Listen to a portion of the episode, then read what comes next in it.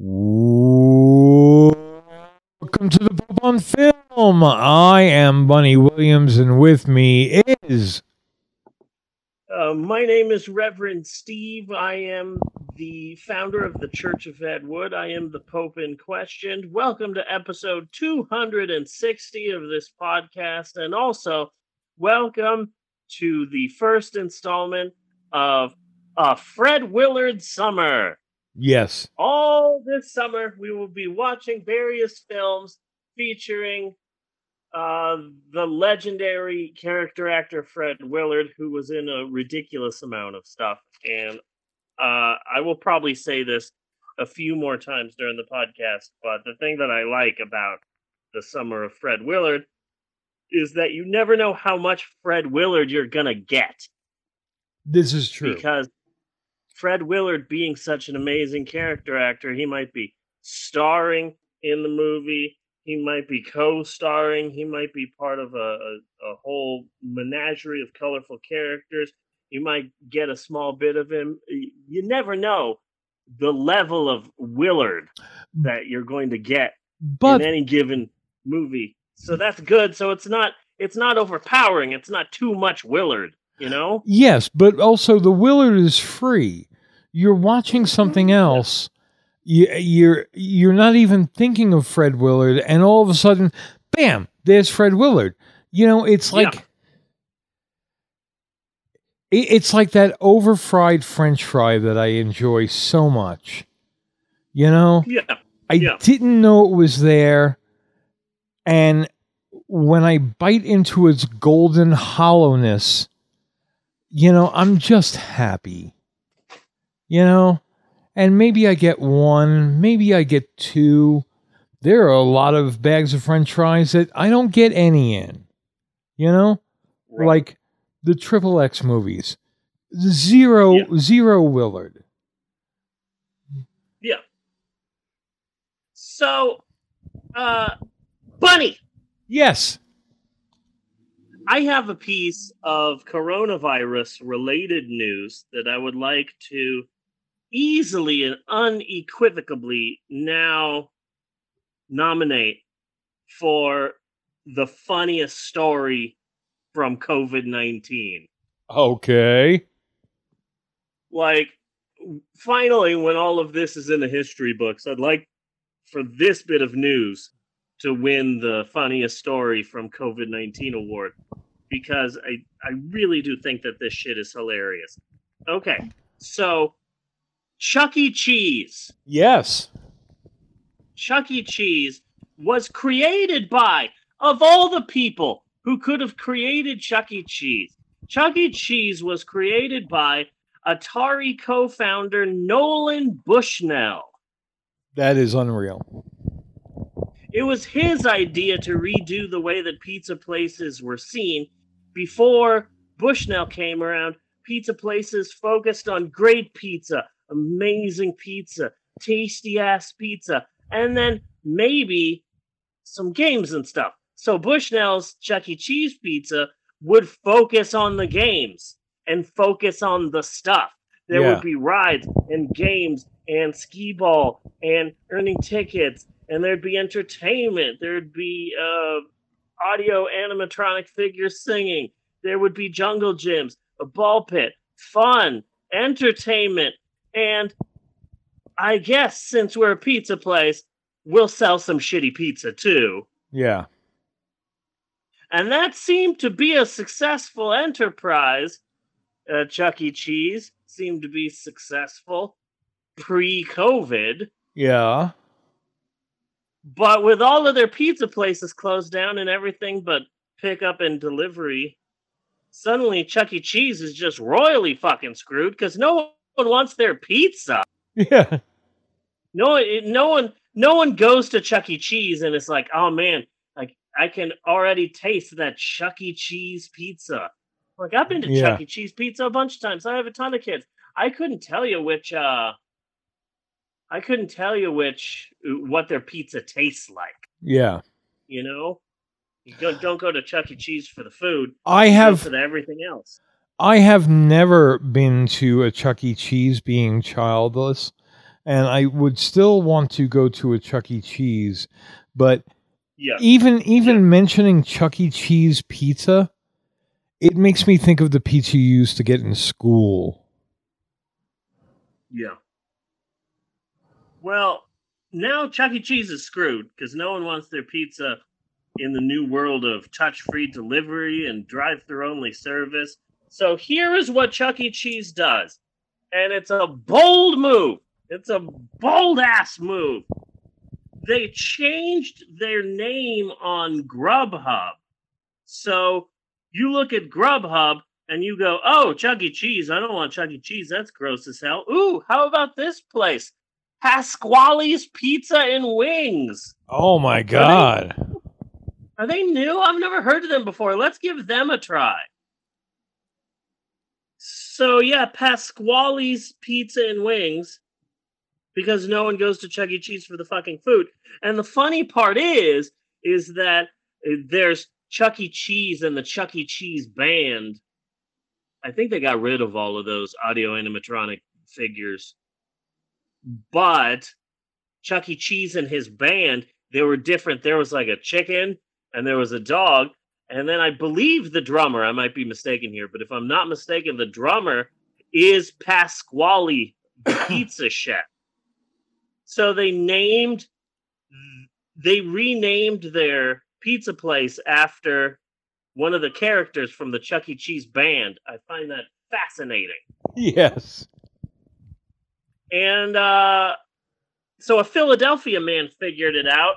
He got the the pizza delivered to him, and he was the one who was like, "Wait a second, what's the address of the place that you got this at? Let me type this into fucking Google. Holy shit, Pasquale's Pizza and Wings is actually Chuck E. Cheese." And and uh, Google searches, Grubhub searches shows a number of different Chuck E. Cheese locations all across America have changed their delivery names from Chuck E. Cheese to Pasquale's Pizza and Wings. The crazy part is is that in certain cities there are actually places called Pasquale's Pizza and Wings. So you got to be careful now ordering pizza to be delivered to you because you might accidentally get a Chuck E. Cheese pizza. And I gotta say, uh, uh, as much as this is a, a huge, massive dick move, uh, kudos to Chuck E. Cheese. I believe the young people would say, uh, you've got to respect the hustle. yeah. You know, this Yeah. is a bold move. Hats off to you for uh, staying thirsty, I guess.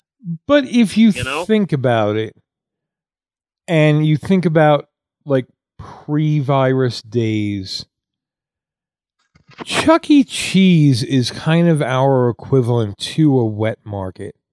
You know, Yeah. to a Chinese wet market, because it's just full of kids running around, and God, kids are some of the most crudded up things on the planet. You know, they are just germ factories.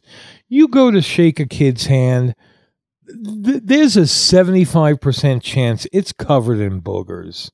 You know? Yeah. I mean, so like eating anything in Chuck E. Cheese is pretty much the equivalent of eating a bat in a Chinese in a Chinese wet market. Yeah, I can't imagine a place like Chuck E. Cheese continuing to thrive in our uh, post coronavirus world, you know? Yeah.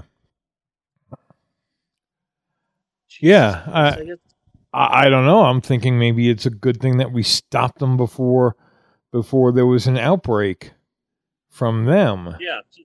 Yeah, just just watch out when you order Pasquale's pizza and wings Yeah. um, from your local delivery place. Is all I'm saying. Just be careful if you order any pizza. You just might get Chuck E. Cheese. Hello, is this Domino's? It can be.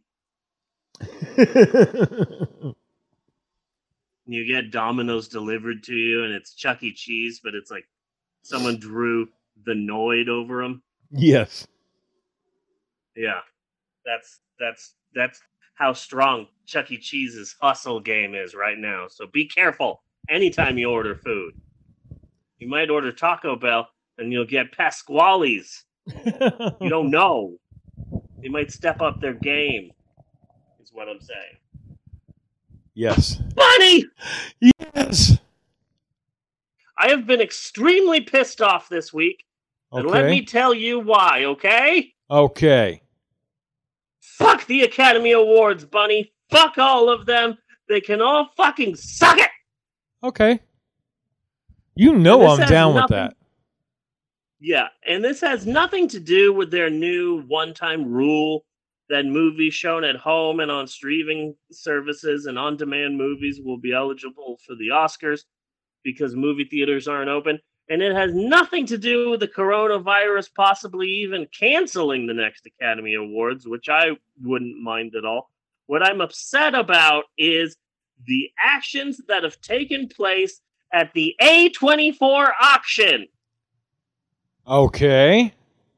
We talked about this before on the podcast. Film studio A24 held a charity auction of their most memorable movie props, and all of the proceeds would go towards the FDNY Foundation in New York City. So, helping out first responders and all that. And we're talking big props, Bunny Okay. big time props. The light from the lighthouse went for eighty thousand dollars, Nice. while the tiny mermaid carving that the sparkly vampire masturbated to went for a hundred and ten thousand dollars. Okay. Mean, meanwhile, so uh, the lighthouse was probably the most successful of their A24 auctions. Let me tell you what wasn't a, a successful auction for them. Uh, uncut gems. Not a lot of people wanted props from Adam Sandler's uncut gems. The it might have boogers on it. Yeah, right?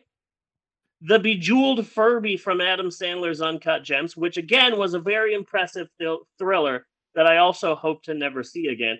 That went for only 13,000 and uh the heirloom doormats from Hereditary went for 6,000 for Charles's doormat and 8,000 for Annie's doormat.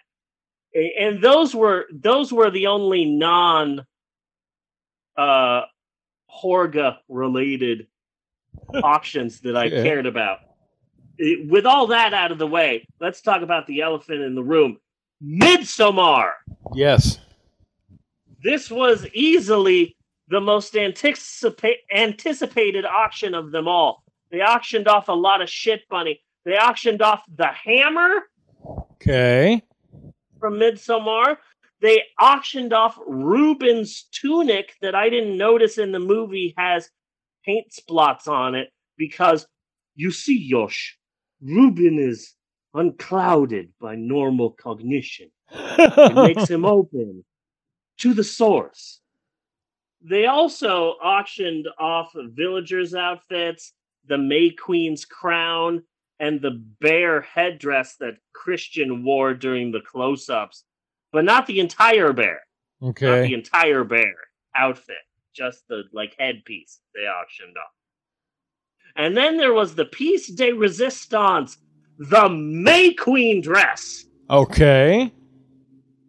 Now there was a lot of buzz about the May Queen dress. A lot of big names wanted this. Singer Halsey intent said that she intended on winning the May Queen dress. Uh, I don't know her music that well, but she was on uh, SNL twice, and she's all right. Ariana Grande also wanted to win the outfit, and even full frontal host Samantha Bee expressed an interest in winning the dress and I was rooting for Samantha Bee. But none of them ended up with the May Queen dress. Okay. Who did? Who did? Who did? The orig- the original May Queen gown made from 10,000 silk flowers was auctioned off for $65,000 and was purchased by the Academy of Motion Picture Arts and Sciences. The goddamn Academy Awards won the May Queen dress, and that pisses me right the fuck off, and I will tell you why. You mean Oh. to tell me that you could spend almost a hundred thousand dollars on the May Queen's dress from Midsommar, but you couldn't give them a single fucking nomination? Yeah, right? Like, you well, could spend a hundred thousand dollars buying the dress, but you couldn't just go, "Hey, we'll nominate them for best cinematography or special effects or costumes or some shit." Fuck you. yeah. And not only that, that whole that whole vibe where it's all fairly normal people bidding on a dress, fairly normal. I mean, there's still celebrities and shit bidding on a Yeah. And then this just kind of corporate powerhouse that swooped in and said, "You know what? No, fuck yous all. It's mine." Yeah, yeah.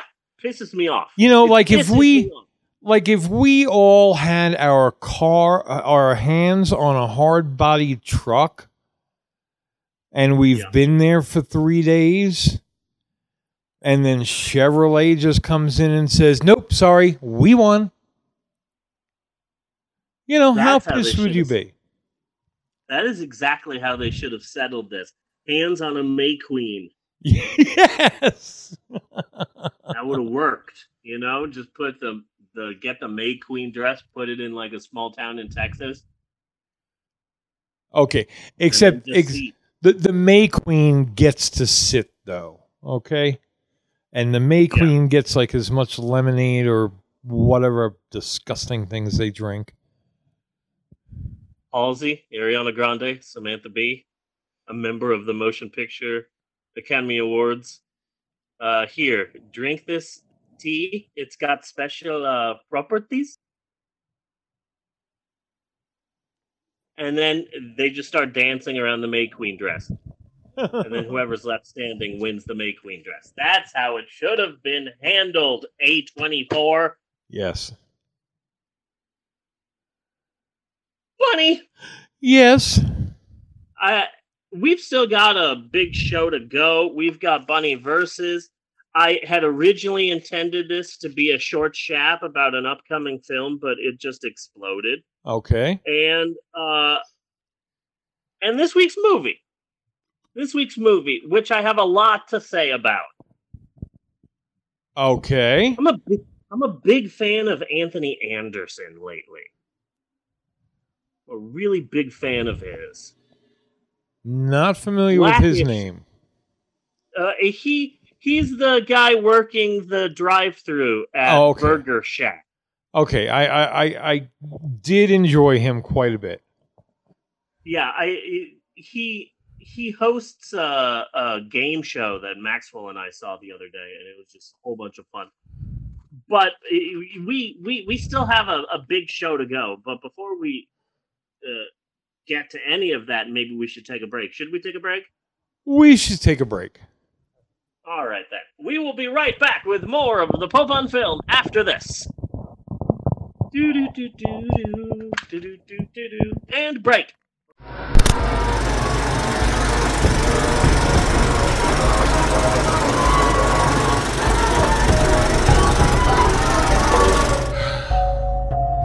Mom, Bob's a big girl now. He can put on his own dresses.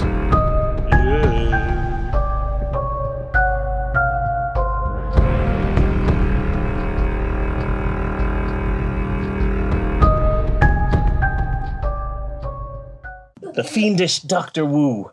I should have known it was you. Your knowledge of scientific biological transmogrifications is only outmatched by your zest for kung fu treachery.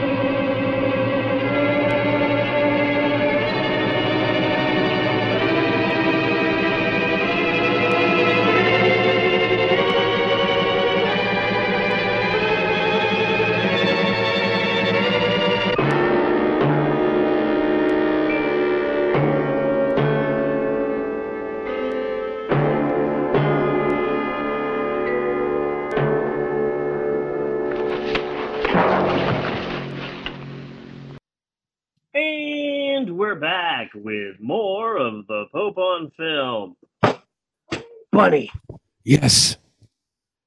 are you ready for another exciting installment of Bunny Verses? Are you ready? Are you pumped? Are you amped? Are you jazzed? Are you psyched? Are you primed? Are you ready and raring to go? Are you hyped up? I am ready and raring to go, and this might be a long one. Okay, that's fine. Without any further ado, it's time once again for Bunny Verses, and here is your host, Bunny Williams. Take it away, Bunny. Yes, Chuck E. Cheese would be the epicenter of a American outbreak Yeah. for the next pandemic. The t- the the sequel, you know, the one where well, it's not COVID nineteen anymore. It's like COVID 19 son, you know, something like that. 19 2. the recoveting. The recoviding. Yeah. So how are you? Um, I'm all right, I guess. Uh, this week has been exciting. El- Eleanor just thinks that like she she wakes up. My youngest wakes up and just thinks, "Okay, I get to spend the entire day attached to my brother now." okay. and we're going to do everything together and we're going to play together and we're going to watch TV together and we're going to play games together and every once in a while Maxwell doesn't want that and Eleanor doesn't want Maxwell to do that. Yeah. She just wants to just be attached to him all of the time and and she parrots a lot of the things that he does and and and they just fight so often. And then Bella comes in and Bella's just this lightning rod that gets the kids all hyped up and angry and stuff. And it's it's it's it's difficult to be attached to the children 24/7 it's just very difficult. And and I've been having a hard time with that and then Natasha is gone for work and a lot of times it's just me and and and and it it's weird to be in a house full of people and still feel so lonely Yeah. but uh, there have been some positives this week. Uh, I went for a really good period in time without my rescue inhaler. I've been trying to spend more time outside. And then, of course, the weather is like, oh, Steve wants to spend more time outside. Great. 50% chance of, chance of rain every goddamn day. oh. You might get rain, you might not. You never fucking know. But I, I've been trying to step up, being more physical and spending time outside with the kids, and I can be on the trampoline now for like an hour without dying too much. Yeah. I'm not jumping the entire time. Eh, The kids just one at a time want me to jump on the trampoline and double jump them so that they almost die. Okay. the my two youngest are really into that right now and then it, it, it's also a stressful time because you know i'm I, i'm in my 40s and i have asthma and and, and i have no health insurance and and it's and so my severe chronic asthma it, it means that i'm still quarantined and i'm still at home and all of that but also things are opening and so we have had preliminary very early, not official talks about maybe starting story times live again next month, but taking a lot of precautions. Yeah. no touching, and the ball pit would be closed, and you have to RSVP to come in, and redoing the carpeting situation, and no one's allowed on the stage except for the people reading the story, and it's just. a- I'm happy for the idea to actually be able to get out of the house, but also I just can't see Mr. Steve doing story times where the kids aren't just fucking attacking, Yeah. Yeah. you know?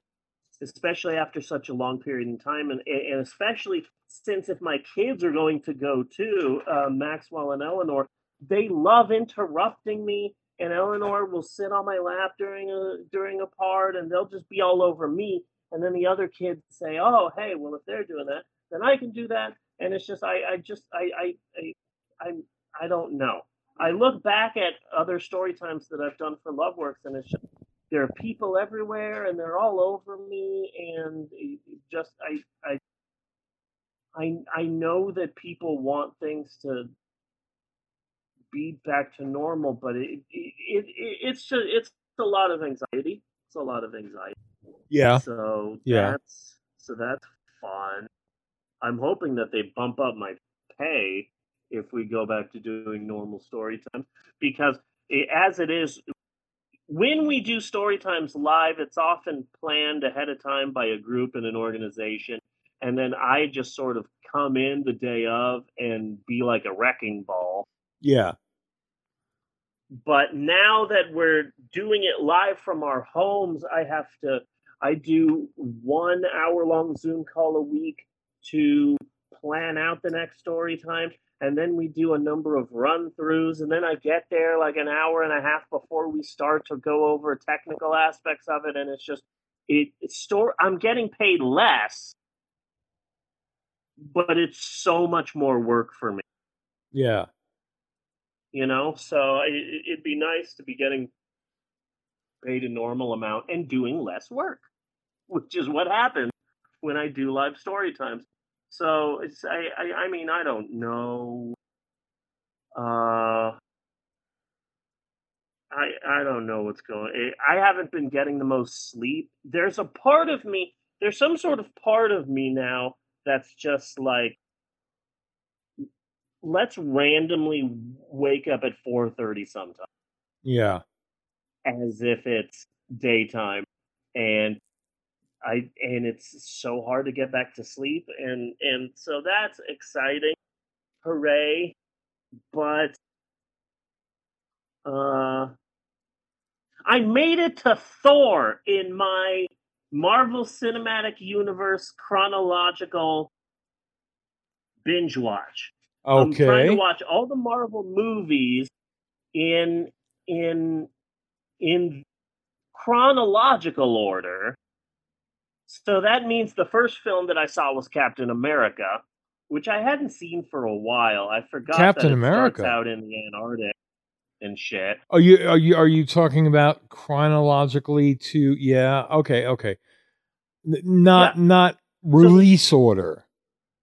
No, no, absolutely not. No, Right, okay. chronologically. So the first film I saw was Captain America because that's in the 1940s, and then after that I saw Captain America because that was in the 90s, and then I got through Iron Man one, and then Iron Man two, and then I've made it to Thor. So this is my fifth film. I got to try it like that. I got to try it like that. Um It's it's real. It's really interesting. It, it it's a different sort of feel to see, uh, like Agent Carter right off the bat, and then like, oh shit, I'm not seeing you again for another like six movies. And then it's interesting to see like uh Captain Marvel and the Beeper, and like, oh dude, that's not coming back for like another twenty two movies, Yeah. twenty one movies. Yeah. It's Yeah, a I- different feel. I've been watching them and I've tried to be digging back to the older ones. So I, I did rewatch Captain America recently and I did rewatch. Yeah, fucking Elon Musk is in Iron Man 2. Fucking forgot about that. It feels weirder now that he's like a noted dumbass. yeah. And and I've recently watched Thor as well. So so what do you have to say about Thor? I haven't gotten to it yet. I was Oh. gonna do it yesterday, but then it's like, you know what? I, I just don't feel like it. I'll do it. It's it. It's more fun to do during the weekday. Yeah. D- during during during during the week as opposed to the weekend. The weekend is my time. The weekday, like I don't know, something about doing it Monday through Thursday or, or Monday through Friday makes me feel better. Yeah. So I'll probably get to Thor tomorrow or maybe tonight. I don't know. Uh, so that's me. How are you doing, buddy? I'm doing better than last week. Uh, last week I was really fucking sick. I'm still sleeping a lot. I'm still like feeling dehydrated. Uh, other than that, I'm okay. I think. So that's what's going on there. Uh, Bunny, are you there? I'm not hearing a thing from you. you're not hearing anything. Hello. Okay, now I'm hearing. Okay. Okay, now I'm hearing you. Okay. This Uh, is fun. Yeah. So where was I? What did you hear? What did you Uh, hear? I just heard like the beginning of you starting to talk and then nothing. Oh. Well, I, I've been okay. I'm feeling better than I was last week. I'm still Yeah, uh, that was the last bit that I heard. Yeah. I'm still pretty tired where like I will fall asleep at a drop of the fucking hat. You know? Uh, I've been looking for movies that are just good to fall asleep to. You know? Like I can only be alive for an hour at a time. you know? Uh dehydrated, which is, has me drinking a lot of ice water and peeing a, peeing a lot. Uh, Okay. but other than that, not bad. Yeah. not not bad.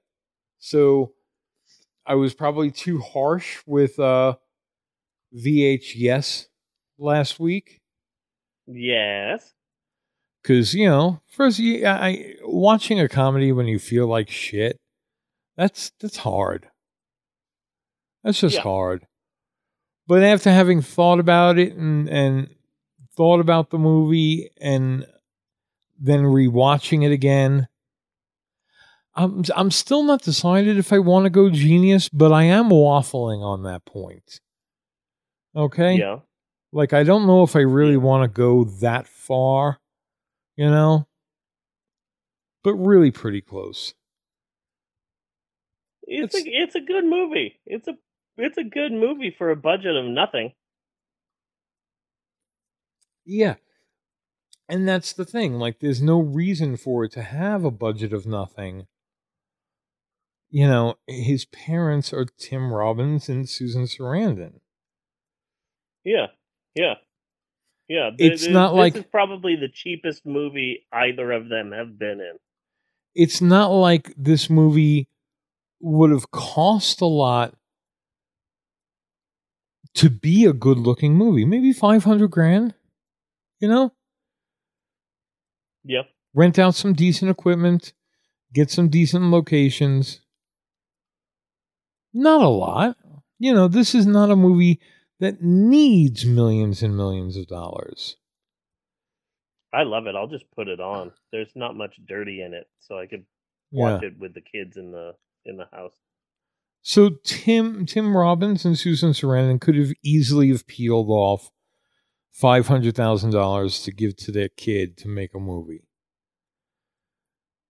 which me really mean makes it look makes me think more that the cheapness of it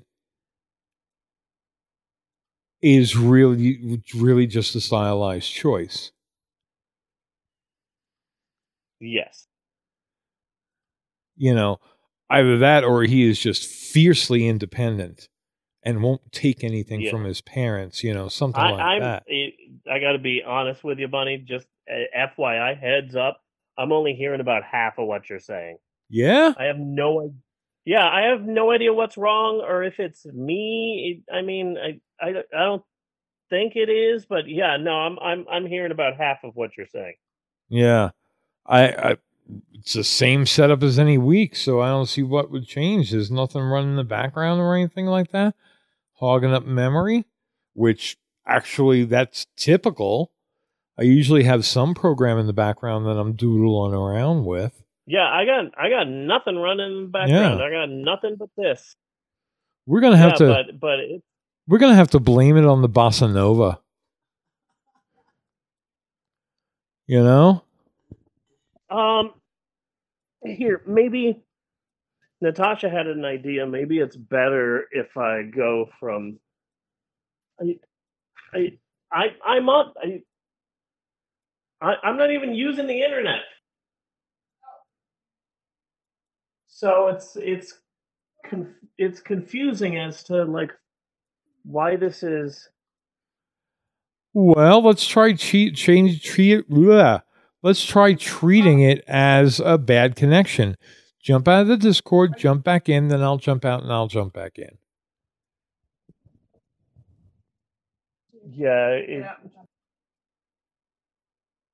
Discord was having some issues the other day. Natasha says. Yeah. So yeah, it could be that. Because think about it, everybody's home. Everybody's finding alternate. Always popular. So, Yeah. And it's a, it's a holiday week. Who are actually fucking Missouri Lakes, you know, are pretty much Discord. I'm constant. Yeah. It could just be this, Okay. or it could Well, Tasha, do you know of a way to keep the mics on like all the time? Like instead of having the mic pop on when you're talking? Because like that seems to be a big part of the problem where if you're idle for a while and then you start talking, the mic has a hard time picking it up at first. Well, you can do uh, because the, there's the regular setting where it just picks it up.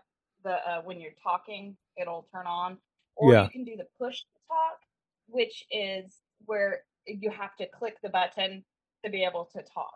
I don't know if that might be better for y'all or Uh. not. But you just push the button and then talk, and then let go of the button. But that's the only option that Discord has right now. Hmm. I I don't think that option would work with us. Oh yeah, I Because I'm, see that 'cause I'm always trying to get a word in with your husband. You know that. Oh yeah, I know. Yeah. So I would be sitting here the whole show with the button pressed in anyway. Exactly. So I mean, that's the only options Discord has. Because I don't use the voice chat option on Discord very often, but I do occasionally. But it's on a big server with a lot of people, so we have to do the push to talk so that it's not constantly picking up like people in the background and whatnot. Hmm.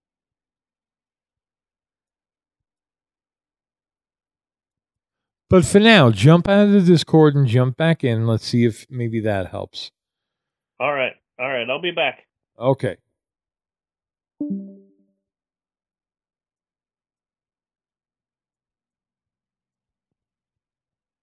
use that same tone as you use with your with the people who call. Yeah.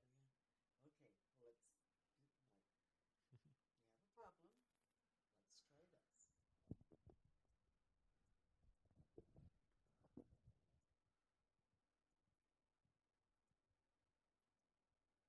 Looks like he went and did something else though.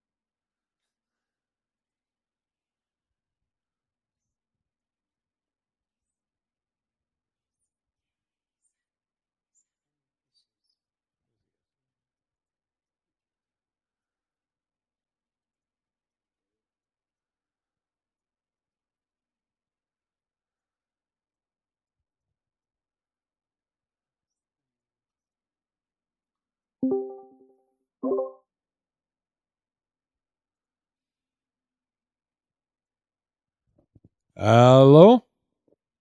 Okay, I can hear you. So far, Okay. so good. Let's see if that helps us out. So where were we? Thor. Uh, you, you were we were talking about VHS some more. Oh, oh yeah, yeah. So, uh, so I definitely have to give it an upgrade in my esteem of that movie. Um, lot of funny bits in it, uh, and the cheapness does make it look more like all VHS footage. Yes. So that is a plus. But I have a few things I want to talk about this week. Uh, this week, I want to start off with I, I, I had a Grubhub experience this week as well. You had a Grubhub experience. Is that what you said? Did you? yeah, You didn't get Pasquale's Pizza and Wings, did you? we did not get Pasquale pizza and wings. Uh, I saved my edibles. This would be Friday after work.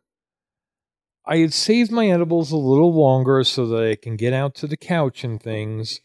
and actually relax a little before the full blown high starts coming on. Okay? Okay. and it's Friday. You know, you want to do a little something special on Friday. So Jeannie and I decide we're going to get a couple of Subway subs and have and Okay. have Grubhub bring it by. Yeah, Okay. just nice, simple, you know, and nothing out, out outlandish. You know, just a couple of Subway subs. Uh, Just, just up the street. which is just up the street. Okay. So we go through the ordering process. no particular yeah i go through the ordering process and i don't you know there's nothing too spectacular to tell you about the ordering process what we ordered how it went through all that let's just leave it at i'm high now and it's taking a little longer than usual you know Yeah. Yeah. And and this is edibles. I'm high on edibles. Okay. So now i go through the whole ordering process and the grubhub page is a very bland generic corporate looking page. Okay? You know i mean there's nothing spectacular about it. Okay? Yes. uh place the order everything like that and it's just kind of a white grubhub page and it's got a really old looking google maps kind of thing okay Oh. Okay. here's where we live here's where subway is and there's a little car and the map just looks old you know like it just looks Yeah. like, like a very old basic google maps. Okay so the food is ordered. Uh, i'm going back to rolling a couple of joints. So like i haven't gone anywhere on the screen. I just left it up. Not anticipating anything okay? And i go back to rolling a couple of joints. And then a little temperature bar pops up and it's saying that it's going to be delivered between this time and this time and it's showing a little place like where the order is in the process. And i'm like that's cute. You know? I wasn't expecting that. That was cute. I mean i really wasn't expecting much out of the grubhub page after i placed my order. And i'm still sitting there Okay. going about my own business and I go about my own business a little while longer, and it pops up. Was it William? It was William. William will be delivering our food. Well, that's interesting. But I am getting like slightly weirded out now that things keep popping up on the Grubhub page. And I'm like, if that little car on the map starts moving, I'm gonna fucking freak out. You know? Cause I'm like, that's that's just not and I go about my business. And the little car on the map starts fucking driving around. I am really, really, really, really high at this point. Okay Okay. and and I'm watching a little car drive around the map. I've never ordered anything from Grubhub like like my like my two 18 year olds have, but I've I've never I've never Hold on, you're both never talking. done any never done any of this. What was what? And then we see No, I'm just- I'm just- see it's driving down our street. Yeah, yeah, yeah. Oh, okay. Oh, look, it's right across from our building. It stopped. Where are they? Why are they in the parking lot over there across the street? So I stand up and look, and there's a white van. And then it starts moving. So I asked Bunny, I said, Is the car on the map moving? Yep. Oh my gosh, they're in a white van. I'm like so so. Getting back to the beginning of the story, that's everything that comes later. I had just become fascinated watching this car drive around the drive around a Google map from like 2003. Okay. You know, Yeah. watching this car drive around, being like, my God, I think that's William. Amazing with what what you can do with technology these days. and we're just watching William drive all around. I mean, he's got things to do, you know? Uh, Yeah. and the temperature bar still says that our food is being prepared. Okay?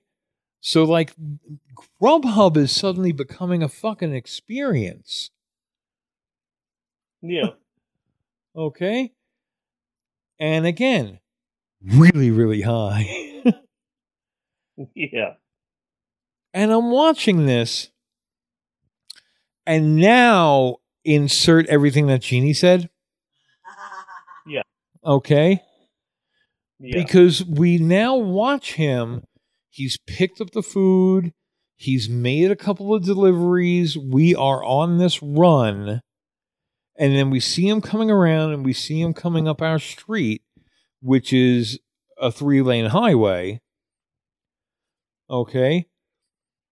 And he pulls in a place across the street and he stops for a while. And but I'm sitting back kind of feeling like, you know, this is really a a, a really kind of a big invasion into William's privacy, isn't this? Hmm. I mean, I mean, I, I, I, I mean, I'm, I'm thoroughly entertained and feeling guilty about it. Is basically where I'm at here. Yeah, you're you're you're single white femaling your Grubhub delivery person. Yeah. Yeah, like, like exactly. You know, the guy's bringing me sandwiches. Exactly how much entertainment does he owe me? You know. Yeah. Yeah.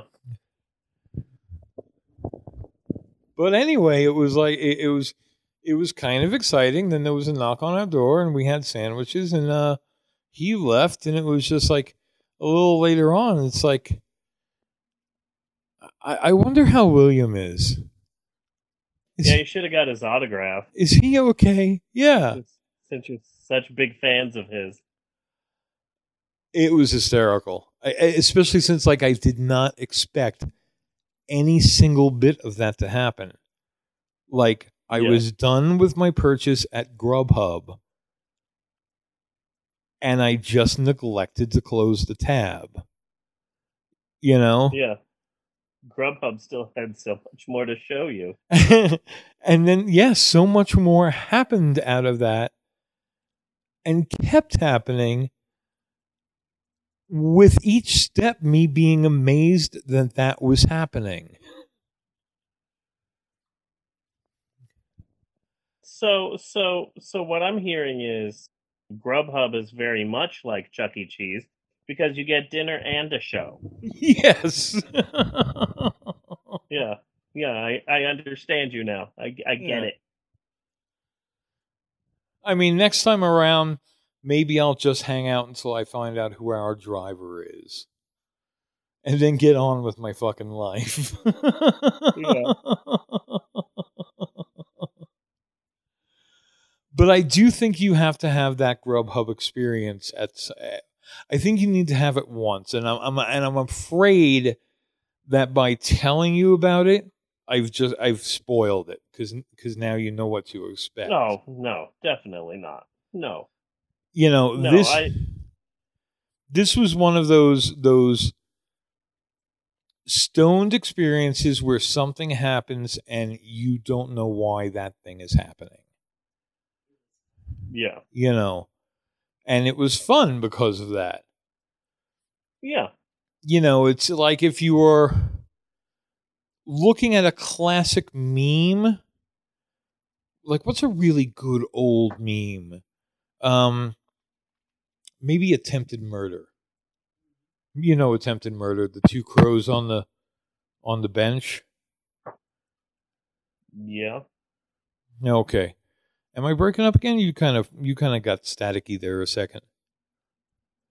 Yeah, it's it's it's it's still pretty choppy for me. But you have the attempted the attempted murder meme with the two crows on the bench. And you're just looking at it and all of a sudden one of the crows just starts talking to you. That's what this experience was like. Yes.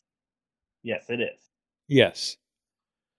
Because it looked so bland and so old, you did not expect any of this shit to be happening uh, uh, on this map or or any bit of it. Yeah. But that is pretty much it for the Grubhub experience of the week. I still find it pretty hysterical. Yeah, Uh, it, it that's a cute story. But then the next thing I wanted to talk about is stupid people because we're having a serious stupid person problem in this country. They're not all Karens. And they're not all Karens. They're, they're all sorts of stupid. Um,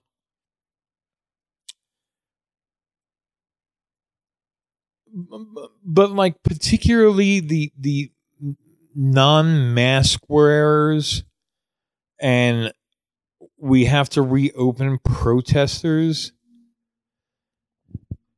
Yeah.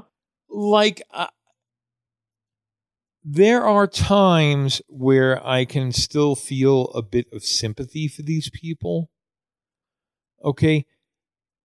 They're stupid. That's a given. Okay. Let's just take that as a given and get that out of the way. Yeah. They're fucking stupid. They're intensely fucking stupid. Okay. But is stupidity their fault? Interesting question. I mean, they're stupid. What the fuck are they going to do about it? Yeah. You know? Nothing. So it looks to me, after having seen several levels of the same thing, because this is this is just Jade Helm, you know, it's all Jade Helm. They get some stupid ass idea into their fucking head, and they go nuts with it. You know, So So now- so many people so many people have spent the last four the last three years saying, "Oh, the QAnon arrests are right behind are are, are right around the corner." yeah. Along with the goddamn, weekend. along with the goddamn FEMA camps. Yeah. But the thing is, is like, it basically starts with them getting scared about something. Okay? And you know as well as I do, not to be able to feed your family is a legitimate fucking fear. You know? Yeah, They Alex, have- Alex Jones is Alex Jones is ready to eat people. Oh, God. Yeah, like we need that asshole. Again, look, stupid. He doesn't realize he's stupid. Yeah. He's too stupid to know he's stupid. That is Dunning Kruger. But not being able to feed your family and not being able to provide for them, that is a real, legitimate fear. And it's actually going on.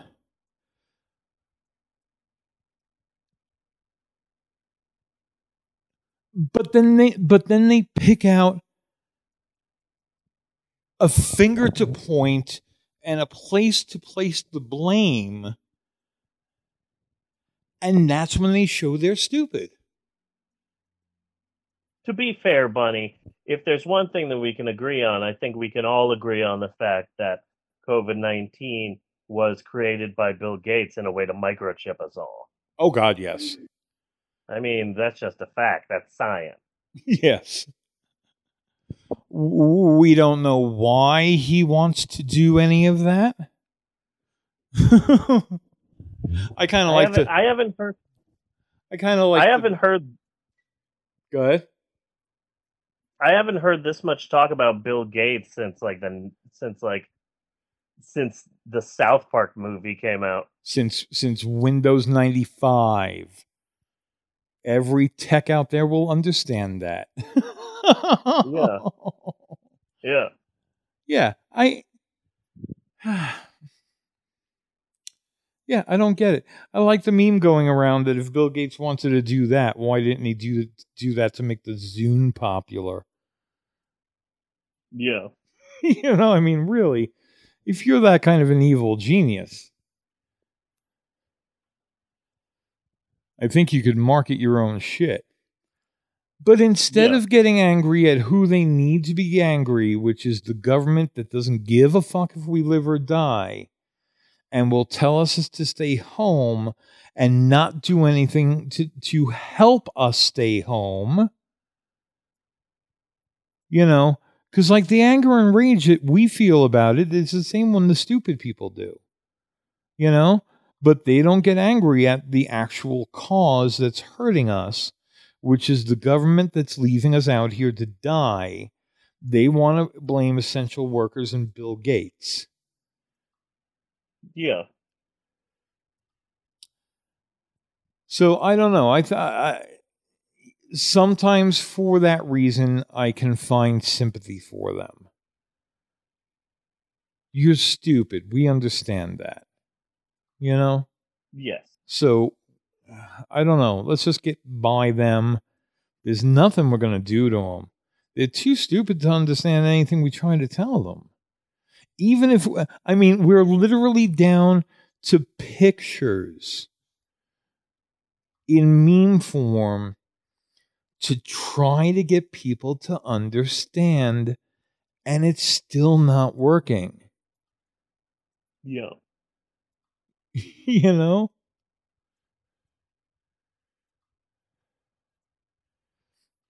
There's so many angry people right now. Yeah. Well, again, I think I think you get angrier because you're stupid and you don't really know what's going on and nobody's telling you in a way that you can understand cuz you can't understand popcorn.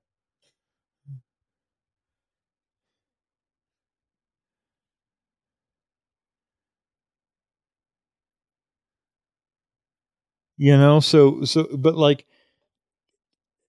can you blame them for that? I mean, that's a that's a mental deficiency. You know? Yeah. Are we going Yeah. to how much blame are they are we going to put on them where it's it's not their fault that they're stupid. They're just stupid. Just like it's not person's fault if they're blind or they're deaf. or Yeah. they have diabetes or they whatever. Yeah. Yeah. Whatever handicap you may have. It's not your fault and it's not something that you should like really get blamed for. Uh, I, I'm still going to make fun of them. Don't get me wrong. you know? Yes. I'm gonna make fun of them because, like, if they're gonna get us all killed with stupidity, I might as well get some entertainment value out of it. You know. Yeah. But if we can at least get them pointed in the right fucking direction, you know.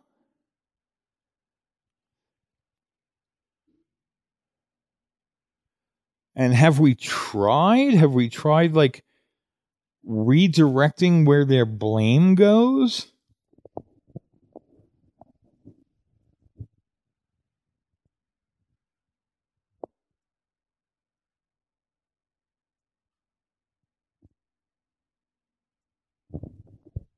So that's that's that's that portion of what I wanted to talk about.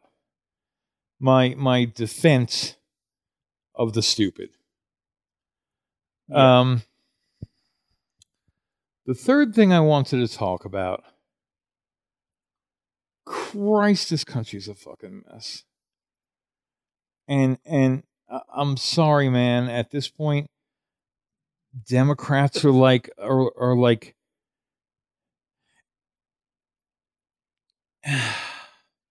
They're really close to Trump supporters you know where they're supporting a thing that they that, that they should be able to clearly see is not working but they're to yell and defend and defy and everything else. This thing that I'm, I'm sorry, why can't you see it?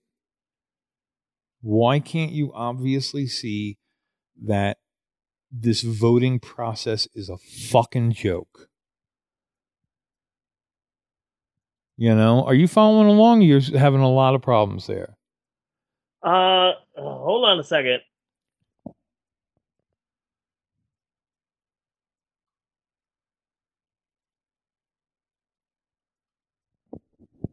Hello, hello, hello.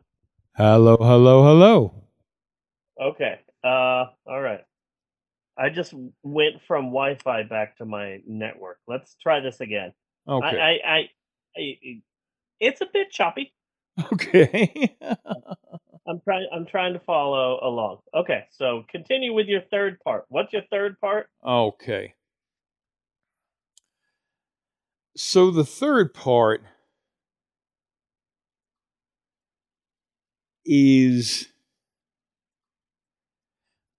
is like uh, we we have tried everything that we can in this country and this country is still going way the fuck downhill and it's it's fucking happening faster and faster too. You know? We're Yeah. we're building up speed at the levels of stupidity he have, we have here. And i'm sorry a lot of democrats are really kind of acting like trump supporters in defending a system that is obviously not working Yes. you know, I mean, Joe Biden has pretty much now told everybody in America not to vote for him for one reason or another. You know, and please, how can you take seriously that the Democrats want to win this election? Yeah. and then they would like to call me a conspiracy theorist for telling you just what I'm fucking seeing. When I'm, you know, I'm not going to no, you know, Alex Jones or anything. You, you can't tell me that you think they are trying to win. What can you point out that says Democrats are trying to win this election? Yeah.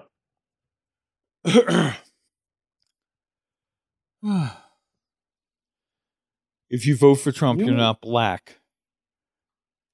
Yeah, that shit pissed me off. You mean to tell me that you have had three and a half years to prepare and you're gonna it and and and you think that Joe Biden is your best way to beat Trump? Like, are you fucking serious? Mm-hmm. Mm-hmm. But they don't want to beat Trump. They are getting a lot of money out of people's fear of Trump. The more afraid they Yeah. are of Trump, the more they donate to the Democratic Party. Because the Democratic Party Yeah. are the ones that are going to save them. And the Democratic Party says, hmm, do we really want to kill this cash cow? Yeah.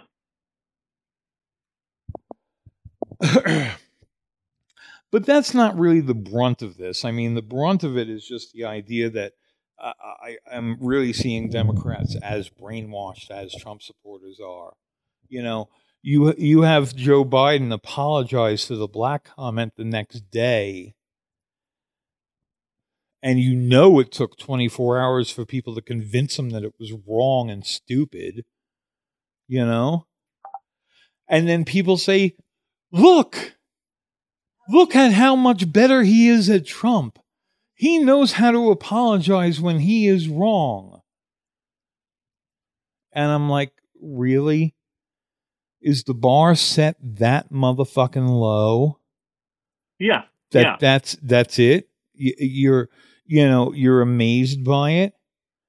Nancy Pelosi rips up a, a fucking copy of a speech and you're all tits over yourself about it? It, it's it, it's ridiculous. But the bottom line is the voting process just does not work.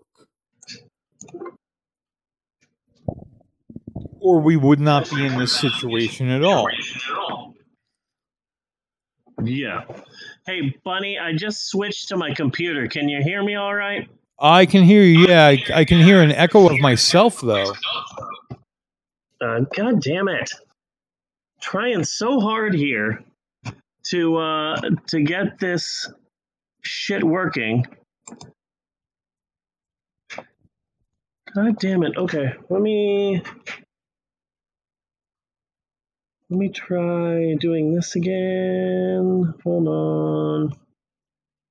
Uh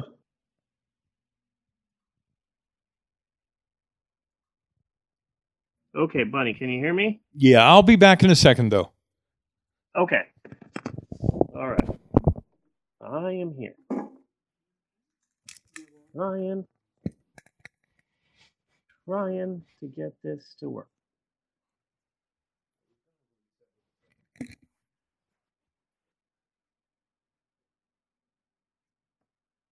Trying my best.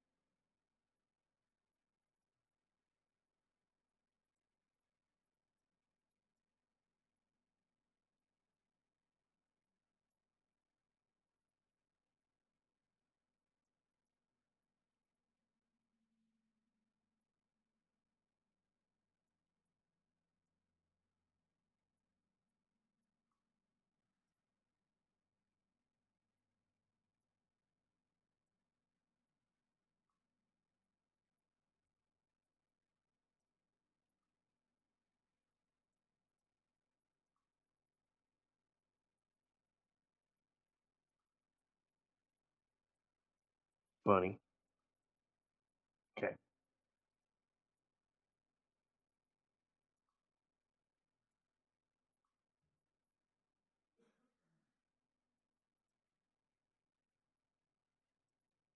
Despacito. Spanish, Spanish, Spanish, Spanish, Spanish. Uh,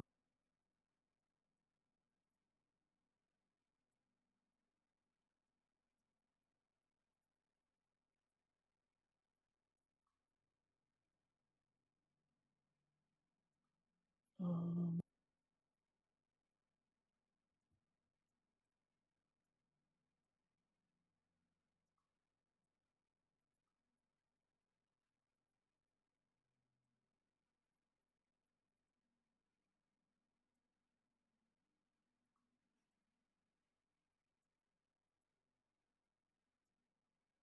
okay.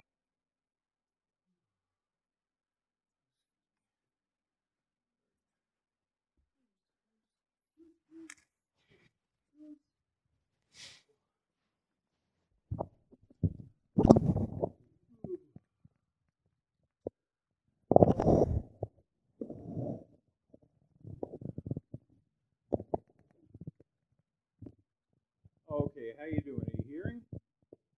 Yeah, uh, it's so far so good, yeah. Are you speaking? You're speaking. Okay. So Yeah. No, I so we can speak. Yeah. Yeah, so far everything's all right.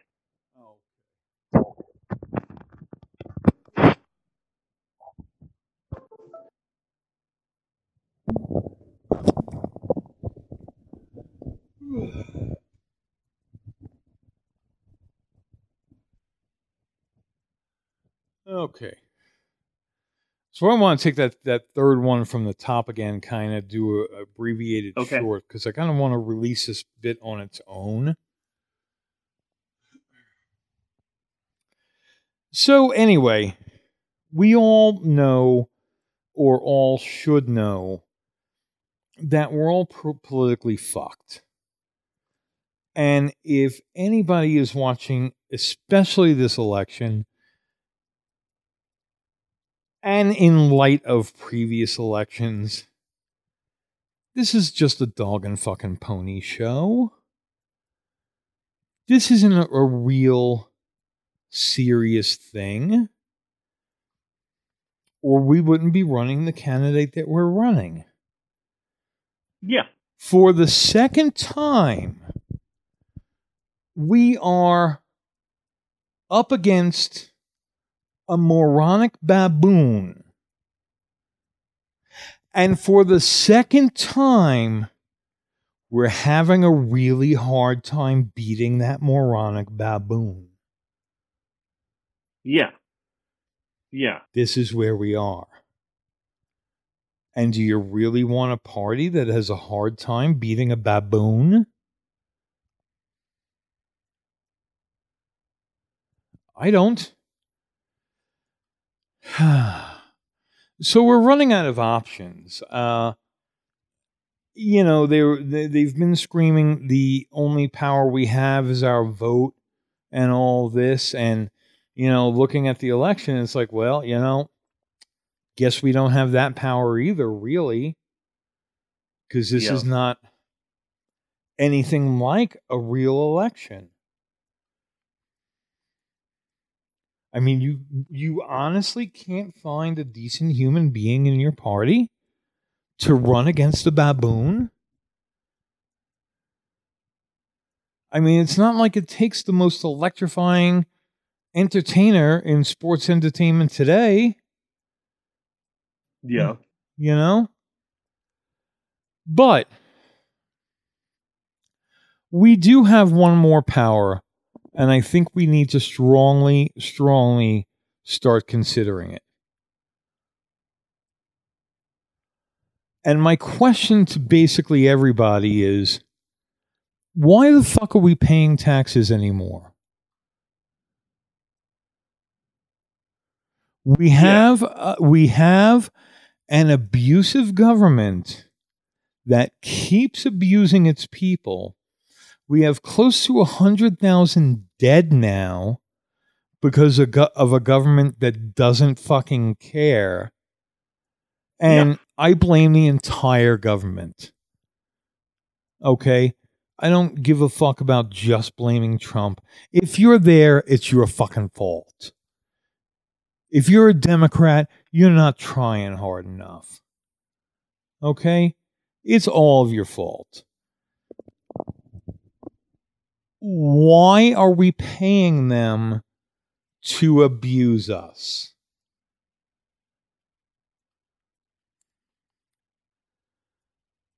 What sense does that make?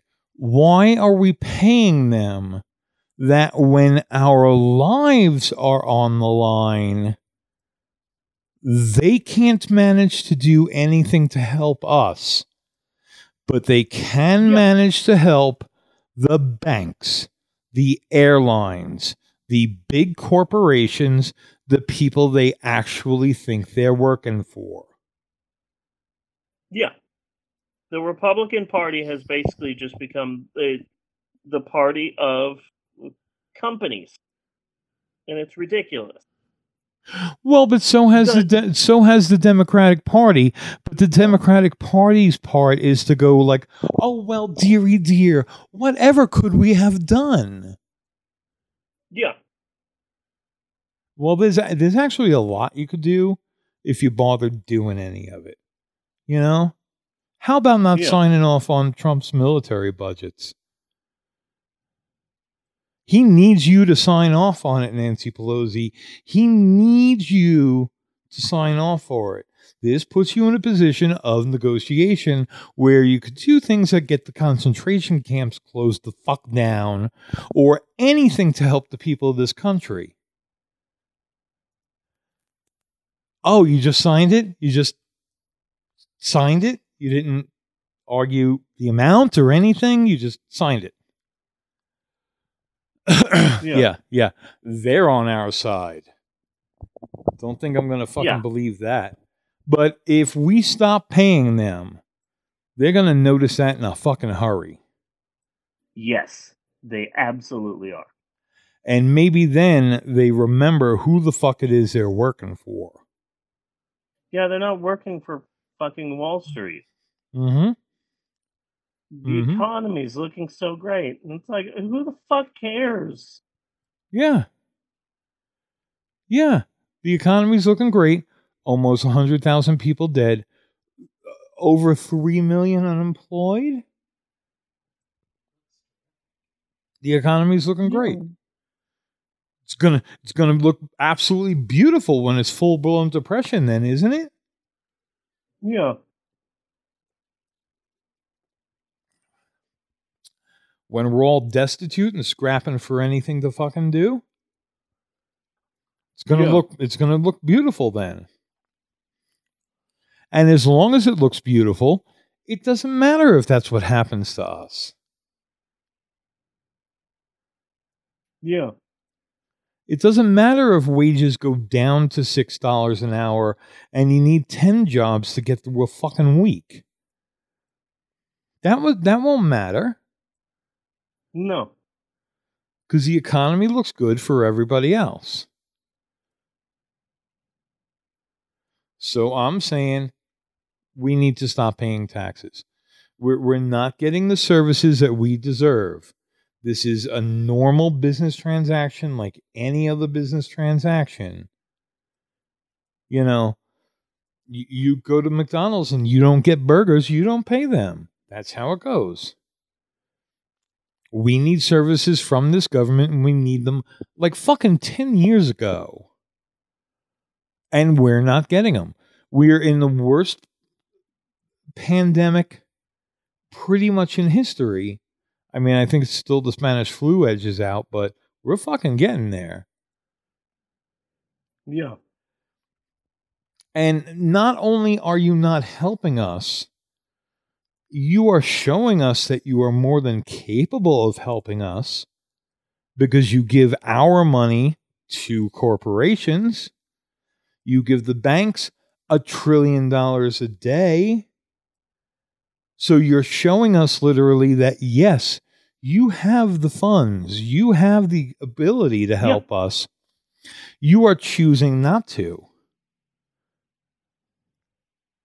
And in that regard, why am I paying you? Why am I paying you for services not being rendered? Yeah. The government's job is to be taking care of its people. And this government is not doing its job. So fuck taxes.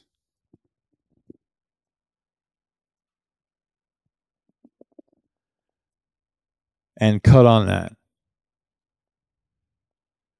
Did you say cut on that? I what said I said cut on that, yeah. It sounded like a nice dramatic spot to drop it. Yeah. Okay. I I I uh I heard about fifty percent of that, but the part that that I did hear were great. Okay. So let, let's Bunny. If you're like me, then you're no doubt a fan of this podcast, The Pope on Film. I mean, who is it? But only real fans, true hardcore fans of this podcast would know the two biggest facts about us, America's greatest podcasting duo, Bunny and Steve. First and foremost, the totally, really real fact about you, Bunny, is that in your spare time you volunteer at a local zoo. So tell the audience, Bunny, what is it, in fact, that you do at the zoo? Um, what I'm supposed to do at the zoo, or what I don't get caught at at the zoo. Both. Okay. Okay. Well, first, it's an insect zoo. Okay. Um. Okay. so one of my duties is sniffing the mothballs. Uh huh. They they don't like it. Okay, let me just say that they they don't really like it at all because they they're Good to know. they're little insects and they're frightened by a giant Godzilla nose coming out at them. Yeah, Yeah. yeah. But you know, but gotta check them. Got gotta make sure that the mothballs smell like mothballs.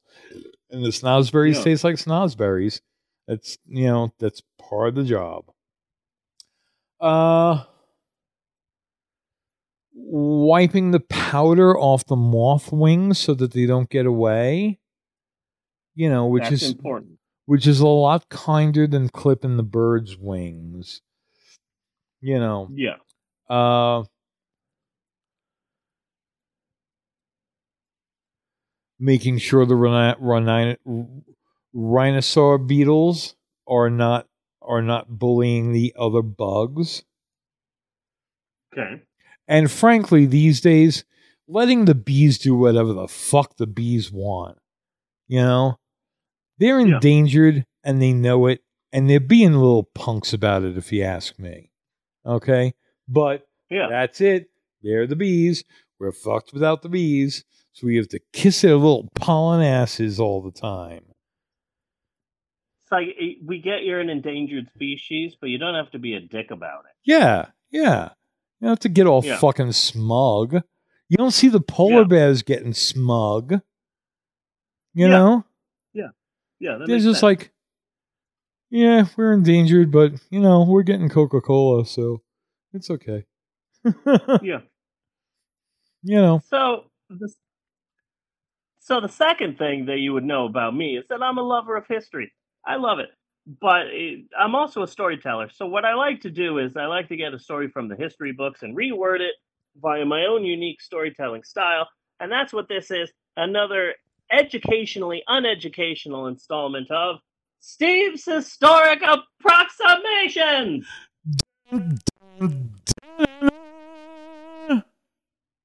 Or Shaft, as I like to call it, repeatedly, annoyingly, whether anyone wants me to or not. Personally, I like the name Shaft. It sounds like the sound of an electric door closing. Shaft.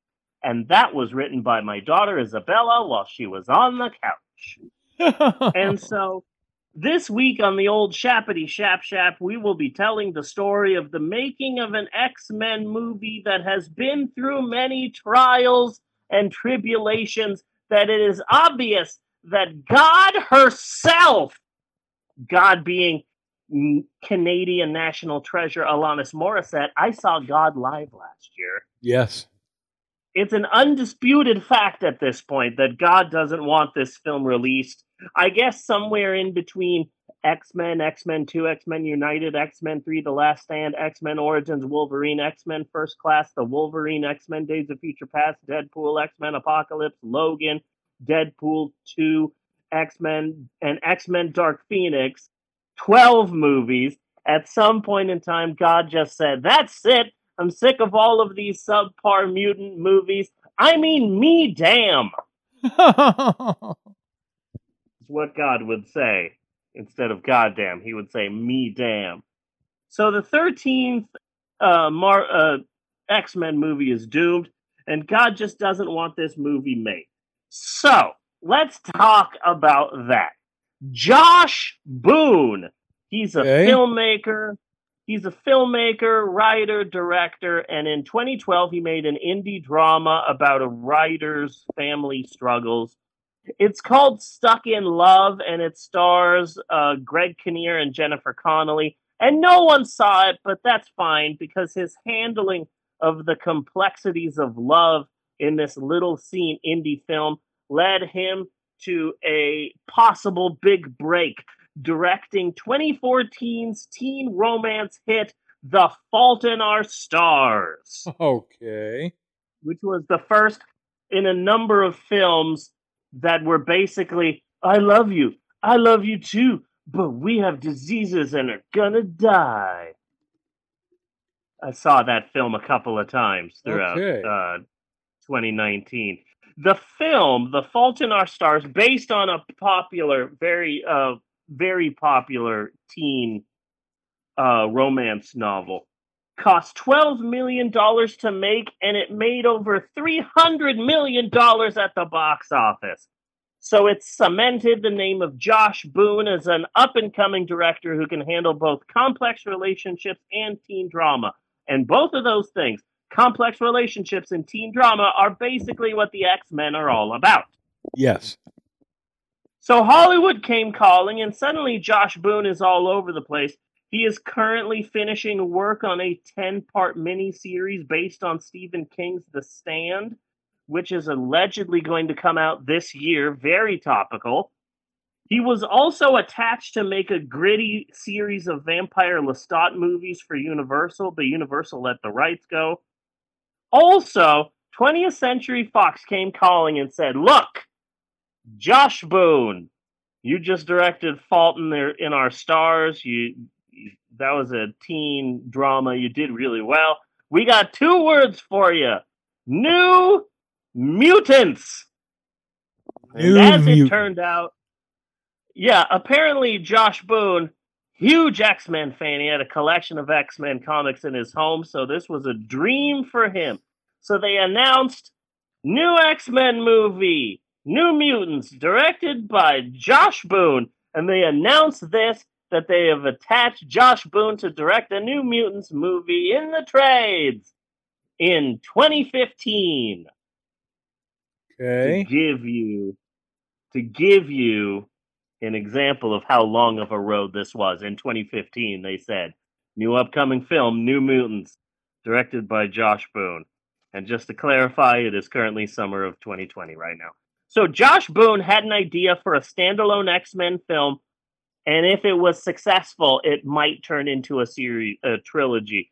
But not the same old X-Men we've all seen a billion times before in the previous 12 X-Men movies. No Professor X, no uh, Home for Gifted Youngsters, but in this film would be younger teens that are struggling with their powers, teens we haven't seen in movies before, the New Mutants. And here's the kicker. Here was Josh Boone's uh, big, big driving goal. New Mutants would be dark, very dark, definitely darker than the X Men movies we have seen so far. Okay?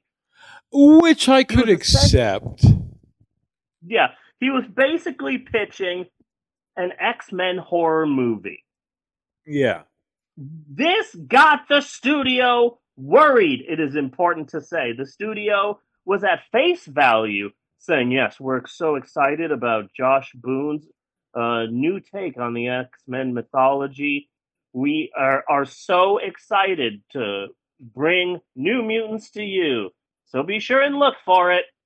Summer 2018. But in the boardrooms and whatnot behind the scenes, 20th Century Fox uh, were mad, crazy nervous about what was essentially an X Men horror film. So, despite the studio's fears, the film started moving ahead. The script was done in 2016, and casting news started popping up. The star would be Maisie Williams from Game of Thrones. She would be in it, along with uh, Jonathan Byers from Stranger Things and a bunch of other young actors. The basic premise of the film is is as follows. The script went through a number of different revisions and, and this and that, but the basic the basic premise of the film is bunch of teenagers, their powers manifest, oftentimes with deadly results, so they are sent to a mysterious hospital to get better and learn to control their powers but it gets pretty dark pretty quick, and the teens soon learn that they're not there to get better. It's an X Men film, it's a John Hughes film, it's One Flew Over the Cuckoo's Nest meets Shutter Island, sort of a hybrid, and they start filming in 2017, and then, uh, boom, the movie is done. Oh, wait, the studio wants some reshoots. Okay, let's do these reshoots. We are done with the reshoots. The movie is done. Oh wait, the studio wants more reshoots. Okay, we're gonna reshoot this, and now boom, the movie is done. And they showed a preview at Comic Con 2017. Oh. And the trailer for the New Mutants drops on Friday, the 13th of October, 2017. There's a real dark tone to the trailer, which makes sense because a month before the trailer came out, it just did huge numbers at the box office. So they were going for that. But the trailer has the release date locked at the end of the film New Mutants, January 2018. And then uh, people get really psyched about it, especially comic book fans, X Men fans, New Mutant fans. They're excited about this dark uh, uh, horror take on the X Men. Well, So yeah, they're all excited. yeah, and and do we really need to see the X Men again? Because that's that's bottom line what the fucking New Mutants are anyway. You know, and it's Yeah, the New Mutants. I mean, they, they don't really have the love that other comics have. I think there's room to mess around with them a little bit. Yeah, So to make them Yes. make them darker and put them in darker situations, I, I like that idea. I don't know what else. It's better than what you would think the New Mutants would be. yeah, it, yeah. Uh, Fresh, fresh take on things. Yeah. So originally they were saying a general, it's coming out in 2018, and people were like, "Oh, it's going to come out summer of 2018." And then the official date is uh, uh, the release date is uh, is locked January 2018, and people are like, "Oh, it- we thought it was going to come out in the summer, but oh wait, it's coming out in January 2018, so that's pretty exciting." But then the studio goes, "Oh wait." then that will mean that New Mutants will be in theaters around about the time that we're getting ready to release Deadpool 2. We can't have that. Let's just push the date of New Mutants. Let's just push it. So then New Mutants was coming out in March or April 2018. A- And that way, hey, uh, we have time for even more reshoots. We're going to do reshoots because again, 20th Century Fox is just shitting bricks about the idea of a horror comic book movie. So yes, March 2018. Oh wait, we need to do a lot of reshoots, a ton of reshoots. We need to redo so much. So let's push it back again to the end of 2018. You know what? Make it February. February 2019. New Mutants are coming out again. I know we've been dicking you around, but this time we promise. February 2019. That's when New Mutants are coming out. So the closer that you get to New Mutants, the fans are starting to get a little bit uh like weary, and they're like, uh, we're getting near 2019. Is New Mutants coming out? And then, of course, at that time, the studio 20th Century Fox goes, oh, wait, hold on, guys, hold on. If we release New Mutants in February 2019, then New Mutants will be in theaters round about the time that X Men Dark Phoenix comes out. And we can't have two X Men movies in theaters at the same time. We can't do that. Okay, we're bumping New Mutants again.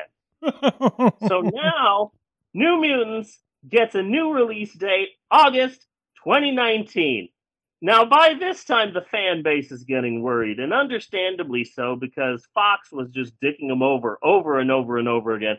But Fox tries to settle down the fan base and goes, Look, guys, I, I know you're thinking that we're doing all of these reshoots on the film to make it less scary, but don't worry. These reshoots are not to tone down the horror. No, these reshoots, and we're doing so many reshoots to get this just right.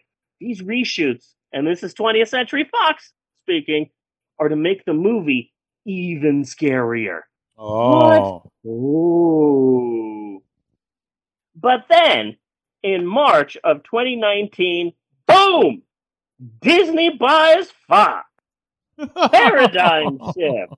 And so Disney is going through all of the Fox archives, going through all of 20th Century Fox records, going through everything with a fine tooth comb, and they announce, uh, guys, uh, I mean, maybe we shouldn't say this. Well, I guess we should say it. I mean, we own the company, so whatever. Um, eh, hey, everybody, Fox did no reshoots. None were done at all. I I know that Fox has been telling you this whole time. They're like, oh, we need to do reshoots. Oh, more reshoots. Even more reshoots. Yeah, they did shit. And that they were basically just pushing the film back because they were worried about it, nervous about it. So Disney's like, well, hey, you know, we've got this uh, already done film. Yeah, I guess we'll just release it. Uh, here, let's take a look at the movie. So Disney takes a look at the film New Mutants, and Disney says, uh, I don't know about this. I don't know about this uh, superhero horror movie. So they marked the film as having, quote, very limited box office potential. Oh. So Okay. Disney goes, you know what? When is this supposed to come out? August 2019. Cancel that. I don't know if we're even going to release this thing. I mean, it, nobody, nobody wants this X Men horror movie. But uh, so Disney is in no rush to release this film. So there goes August 2019 release date. But the X Men fans are demanding it. They have been screwed over so hard by Fox throughout 2017 and 2018 and 2019. So the fans are pissed. And, and the fans want this movie to come out because they've been screwed over so hard by Fox. So at the end of 2019, Disney finally goes, Look, I think by now everyone knows that we here at the Disney Corporation are not a big fan of this New Mutants movie, but we hear you fans. We know you want it. And as far as we can tell, yeah, Fox really did screw you guys over with this thing, saying that reshoots were happening when they weren't happening and changing the release date over and over and over and over again. So you guys have been through a lot. So fine. We'll give you a release date for the damn New Mutants movie that we didn't even make, but that's fine. Here, we'll release the movie finally. And, and and and we here at Disney know that this movie has been fucked over before, so we promise, we promise you, no more changing the release date. New Mutants will, beyond a shadow of a doubt, be released in theaters nationwide on April 3rd, 2020. Oh my god. Yes, we here at Disney at the end of 2019 guarantee that, I mean, bearing an, barring an act of God, the New Mutants will definitely be in all of the world's very much open movie theaters in April of 2020. So Unreal. that's essentially that's essentially what Disney did, and well, God had other plans namely a pandemic that would kill millions of people and also close all movie theaters. So recently, uh, the past couple of weeks, Disney said, yes, all of our parks are closed. We hope to open them in the future, hopefully soon. Hopefully, we will get through this. Know that Disney cares about you, and also, due to the ongoing pandemic, we are forced, forced our our our our our our back our our hands are tied here. Sorry. New Mutants is coming out August of 2020. And the best part about about Disney saying that they were forced to reschedule the New Mutants film and will now be in theaters in August of 2020 is the fact that finally the entire planet was united. Republicans, Democrats, the left and the right, and people all over the globe said, Really, Disney? Really? So now the New Mutants movie, which I should have already seen, is coming out in August 2020, allegedly. Allegedly. When? Allegedly. There was some talk about maybe Disney is just going to release this film on Disney Plus, but the negative part of that is that Disney doesn't want to release bad like like more they are wary about putting more adult shit on Disney Plus. They they uh edited the nudity out of Tom Hanks's Splash, Oh. which was one of the best parts of Splash, that and John Candy. Yeah. So I don't see them putting an R-rated X-Men movie on Disney Plus. But also, I don't think this film is ever coming out in theaters. God just doesn't want this movie to happen. Just period. but seriously, Is that so terribly different than the New Mut- Mutants comics get treated anyway? I don't know. I was excited for this new Mutants movie, which again I should have seen by now. Not that I'm upset about it, but yeah. So it, there, it, it- I'm not a conspiracy theorist, but I do believe that the coronavirus was just created by God to stop an X Men movie. I think everyone can agree with that. That's a fact. I, I think you might have a basis for that. Yeah, thank you. So that's it for Steve's historic approximations this time around. Next week, we're going to be talking about how Domino's Pizza's The Noid uh, was once involved in a hostage crisis. Oh, nice. Okay. Yeah, uh, it's it's a fun, weird story. That's next week. So join us next week for more Steve's historic approximations. And cut on that bunny. Yes. We still have a movie to get to, but before we get to that, maybe we should take a break. Should we take a break? We should take a break. All right. We will be right back with more of the Pope on Film after this. Do do do do do do do do do do. And break.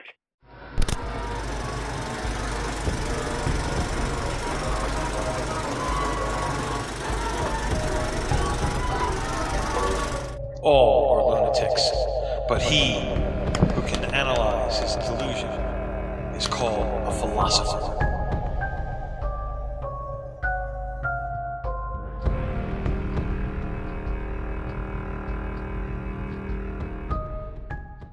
Go here, boop podcast. People used to go to New York to make it, to be something in the arts. Lorne Michaels was this strange Canadian come into town with this weird idea. We just happen to have the producer of the program, Mr. Lorne Michaels, with us. What should we look for on your program? It's one hell of a day in my neighborhood. It's lasted through the ups and downs of America and the world. He said it would be a cross between 60 Minutes and Monty Python. Dear Rosanna, Rosanna, Dana. It was all anybody could really talk about. It was the dialogue of the year when it came on. It's important to remember political comedy was essentially dead on American television. As the writers, you sit around and go like, "What's true about this story that no one's saying?" Man, it's cool. I'm gonna be president. That's wicked. Does it create a permanent stereotype that you got to work to try to overcome? You're done right, it does. It's got to be all about job creation. Bingo. It's America right now, whether you like it or not. People expect SNL to take issues. Oh! People like when something goes down. Like, what are they gonna do on SNL? Well, stop being so gentle with that thing. Let me show you. It's the only form where everyone is necessary till the end. We don't go on because we're ready. We go on because it's 11:30. Live from New York. Live from New York. Live from New York.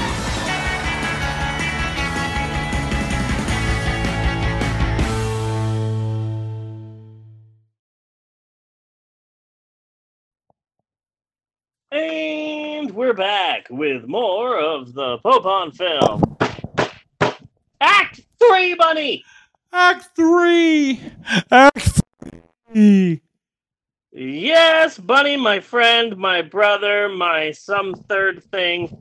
It is time once again for all of us here at the Pope on Film podcast to mosey on into our third and final act. And it is said third act wherein we finally, in eventually, get around to discussing our low, low cost but still full coverage that you've come to expect from a quality podcast movie of the week. And this week, we begin our summer long tribute to one of the finest character actors of our time, the summer of Fred Willard, with a look or a first look on my on my part a, a look at the 2004 stoner comedy Harold and Kumar Go to White Castle. Yes. Yes. You know that at White Castle locations they had Harold and Kumar collectible cups for this movie. Oh fuck yeah, I would. I'm White Castle. It's Everybody knows of White Castle. ever- What kind of promotion do they ever get? Yeah, they they were so happy that the movie gave them publicity that they did a series of Harold and Kumar collectible cups. First time ever that an R-rated movie had a collectible cup at a fast food franchise. Now, uh here's the start of our new summer tradition.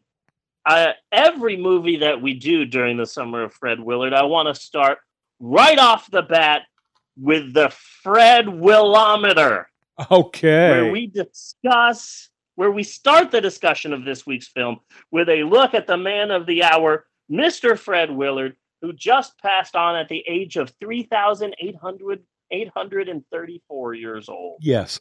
And will we feel as bad for Martin Mull? I'm thinking probably not. Oh yeah. Mar- Martin Mull has to be quaking in his boots if he's still alive. Is he alive? I'm assuming he's alive. Anywho, in this week's film, Fred Willard pops up right in the beginning as a founding member of the Hemoglobin Trotters. Yes. Not the biggest part, but that's what that's what you have to expect in the world of Fred Willard. Good delivery, very uh, natural delivery, a bit of physical comedy too, with the drink uh, spilling on his lap. I'd say peak Fred Willard. Uh, I and again, I will go I will go peak Fred Willard, but even though this this role is small, it really packs a, a fucking wallop. Uh, it is a very important scene in this movie, I think, that really Yeah. defines who Kumar is. Yes, yes, it's a good look at Kumar. Uh, this is a Kumar has a better initial look at his character with Fred Willard's help than I think Harold has, just being forced to do more work Yeah. because of douchebags. But again, the thing I like about the summer of Fred Willard is you never know how much Fred Willard you're going to get. He could be the star of the film, the co-star, a small bit part. You never know. Yeah. That that was always the thing about Fred Willard. You'd watch a movie, a, you would watch a Fred Willard movie, or you would watch a movie and go, "Oh shit, that's Fred Willard." Yes. Fred Willard Uh-huh. was either a reason why you saw the movie or you're seeing the movie and fuck, there's Fred Willard just popping up like a weed. Yeah. Or a pleasant treat. Yeah. Either he's why you So- went or he's a pleasant treat that just pops up out of nowhere. Hey, breaking news Martin Mull is still alive. Oh, good, good, good, good to hear. Good to hear. He was a staple of HBO in the 80s. Yes, Martin he Mull was. was somehow always on HBO in the 80s. yes, not he sure was. how that not sure how that worked but harold and kumar i have never seen a single harold and kumar movie before and the reason for that is because this movie came out in 2004 in 2004 baby emerald would not go to sleep unless i slept in the bed with her and left when she fell asleep Yeah. which is which would have been fine were it not for the fact that she wanted me to cuddle with her in her tiny ass fucking little toddler bed. Yeah. It, it, it, it I imagine it's like uh, the Undertaker laying down on a twin bed Yeah. is how I felt every night. So I'm tucking in Baby Emerald while also getting crazy drunk with my girlfriend Natasha that I was living with at the time in a crappy ass apartment. And I wasn't really into weed at the time or weed humor, with the only exception being the first two Cheech and Chong movies and Brad Pitt's amazing performance in True Romance. Okay. big, big fan of his part in that film. Brad Pitt is a wonderful actor when he's not the star. his best parts, True Romance, Once Upon a Time, dot dot dot in Hollywood, uh, Twelve Monkeys, you know, is when he's not the top billing uh, uh Inglourious Basterds. He- He can be a great actor, but he doesn't have to carry the film. Yeah. Also, I've never been to a fucking White Castle. Uh, Okay, now White Castle, I, I, I feel I feel uh, very qualified to speak about this. Uh, It's an see, East Coast thing. the thing is, is that White Castle is much more than uh, a fast food place. White Castle is really more of a cultural thing. Okay, because Yeah. I'll admit, me, me and Jeannie, uh, she'll get a box of White Castle frozen because you could do that. Um, and I can give you cooking instructions. Uh, I love those those frozen White Castle sliders, though. yeah, I eat the shit out of them. But, But can I've you really? an actual White Castle? But can you really say that they're good? Like, is that really like a good burger? And I'm gonna They're say, good, but I'm gonna say no. good, but I'll eat a whole fucking box of them. Yeah, just, uh, just in seconds. because there is still something about them, and I think it's some kind of an addictive quality. And part of that is like if you spend a night and you go on a Harold and Kumar style bender for White Castle, which I have done, although I've not gotten into quite those adventures. Yeah. you fill up on White Castle, okay? And the next day, you've got the White Castle farts. And the White Castle farts, to you, probably not to anybody around you, Yeah. smells like a White Castle. And you kind of want White Castle again. Interesting. Uh huh. That's some that's some uh, interesting marketing. It's an interesting marketing strategy. So I'm gonna go with like White Castles are good, but maybe not so much in the taste department. Yeah.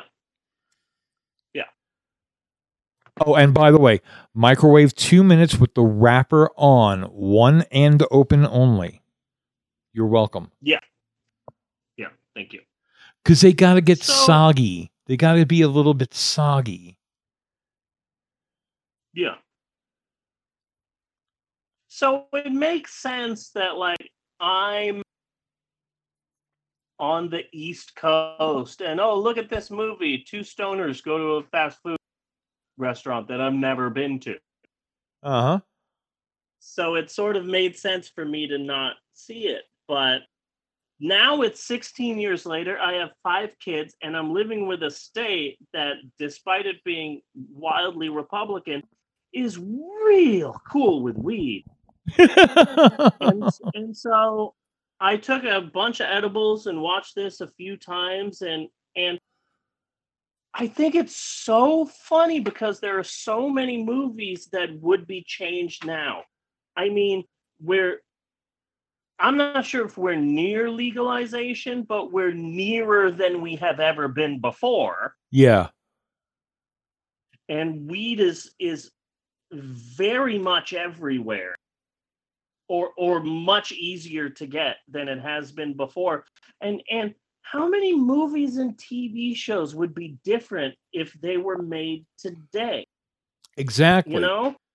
Exactly. The show Weeds the show Weeds would be two episodes long. Yeah. And like like Harold and Kumar seems like the last movie to be made in that era.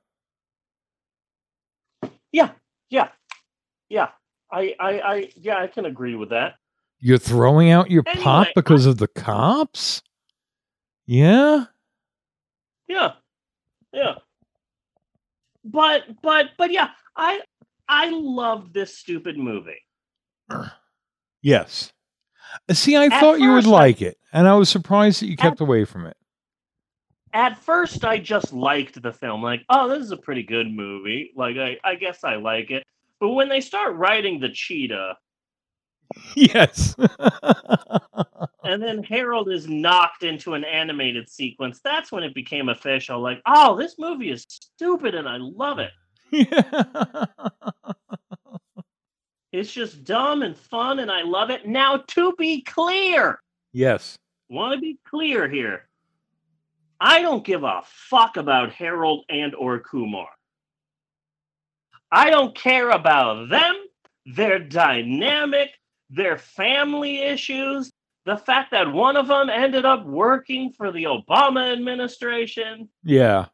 I do not care. I don't really think that they're that special or dynamic. I don't think their characters are that amazing. Agreed, agreed. love Although I although I do kind of like watching Harold, you know, seeing as he's also Sulu, you know, Yeah. and has become like the go-to Asian guy. Yeah, yeah. You But know, I isn't he isn't he in that that that rich crazy Asian thing? God, everybody was in Rich Crazy Asian, Yeah. so I'm pretty sure he was. Um, wasn't wasn't Dry Eye in Cra- Ra- Crazy Rich Asians too? The bad guy from The Gentlemen. Pretty sure he was in it. but but it, I don't particularly care about Harold and Kumar, but I love the wacky cast of characters and some of the great character actors and crazy people who come and go throughout this movie. Yes. Uh-huh. Anthony Anderson is amazing as the Burger Shack employee who decides to burn the restaurant down. Yes. Uh-huh. Yes, he was. I love Anthony Anderson. He is the star of the TV show Blackish, which uh, Amber and I binge watch every once in a while, and I really relate to it because I'm not Mexican, but I'm Mexican-ish. yeah.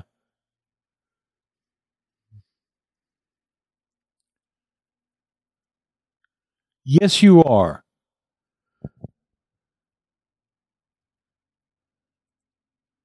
Where'd you go?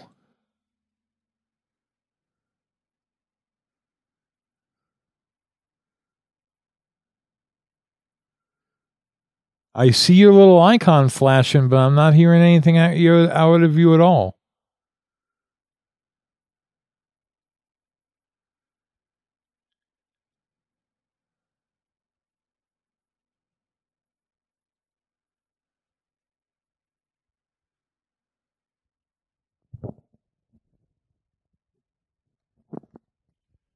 Try, as usual, try jumping out and back in again.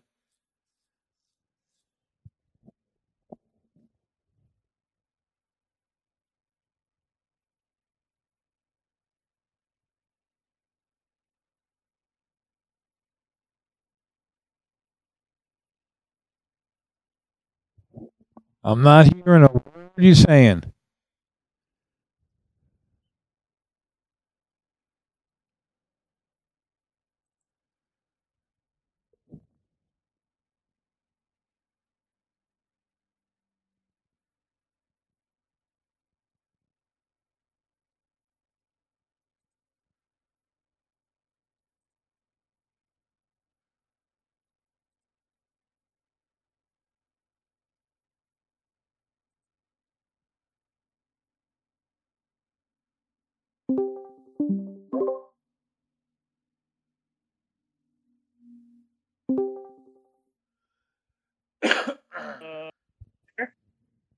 Okay, I heard a little something there.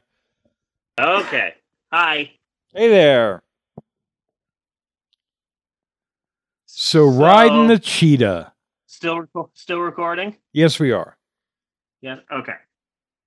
So I really like Anthony Anderson popping up. He has a game show with his mom that's really good that I saw the other day. Okay. Son.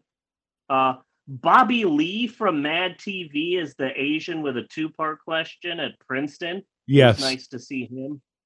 I haven't seen him in the longest time. Deadpool shows up at the hospital. I now realize was because of uh, that then movie that they did together? Van Wilder. Van Wilder. Yeah.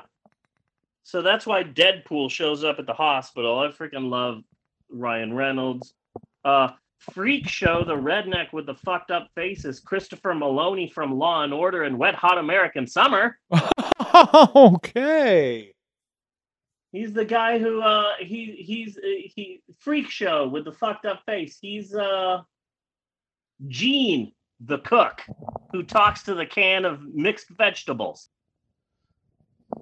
So really happy about that.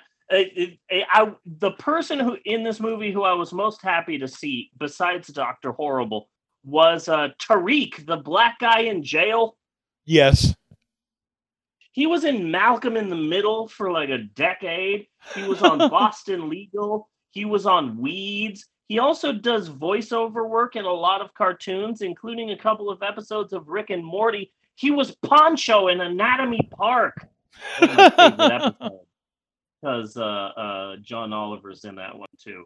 And of course, Neil Patrick Harris. This movie uh, got him the part in that show, How I Met Your Mother. So this Yeah. movie revitalized his career, and like, good for them. Good, good for him. You know, if Neil Patrick Harris had said no, they were going to get Ralph Macchio.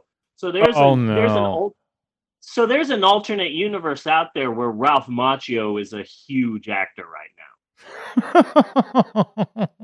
So I find that to be interesting, where Ralph Macchio got the boost that Neil Patrick Harris got, and I'm I'm excited for that alternate universe.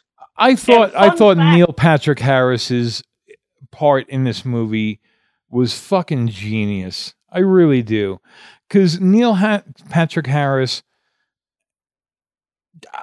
he got you to buy in. He got you to buy in and say, "Okay, that's Neil Patrick Harris." Yeah, and and he's so gay Yeah, in real life, and it's so great that he can play a version of himself that is just like this coked out guy on ecstasy that's just grabbing titties. yeah, uh huh. you know, you have a sense of humor about yourself, and like, good for you, Neil Patrick Harris. Yes, hats off. I have an autographed. I have an autographed copy of his autobiography.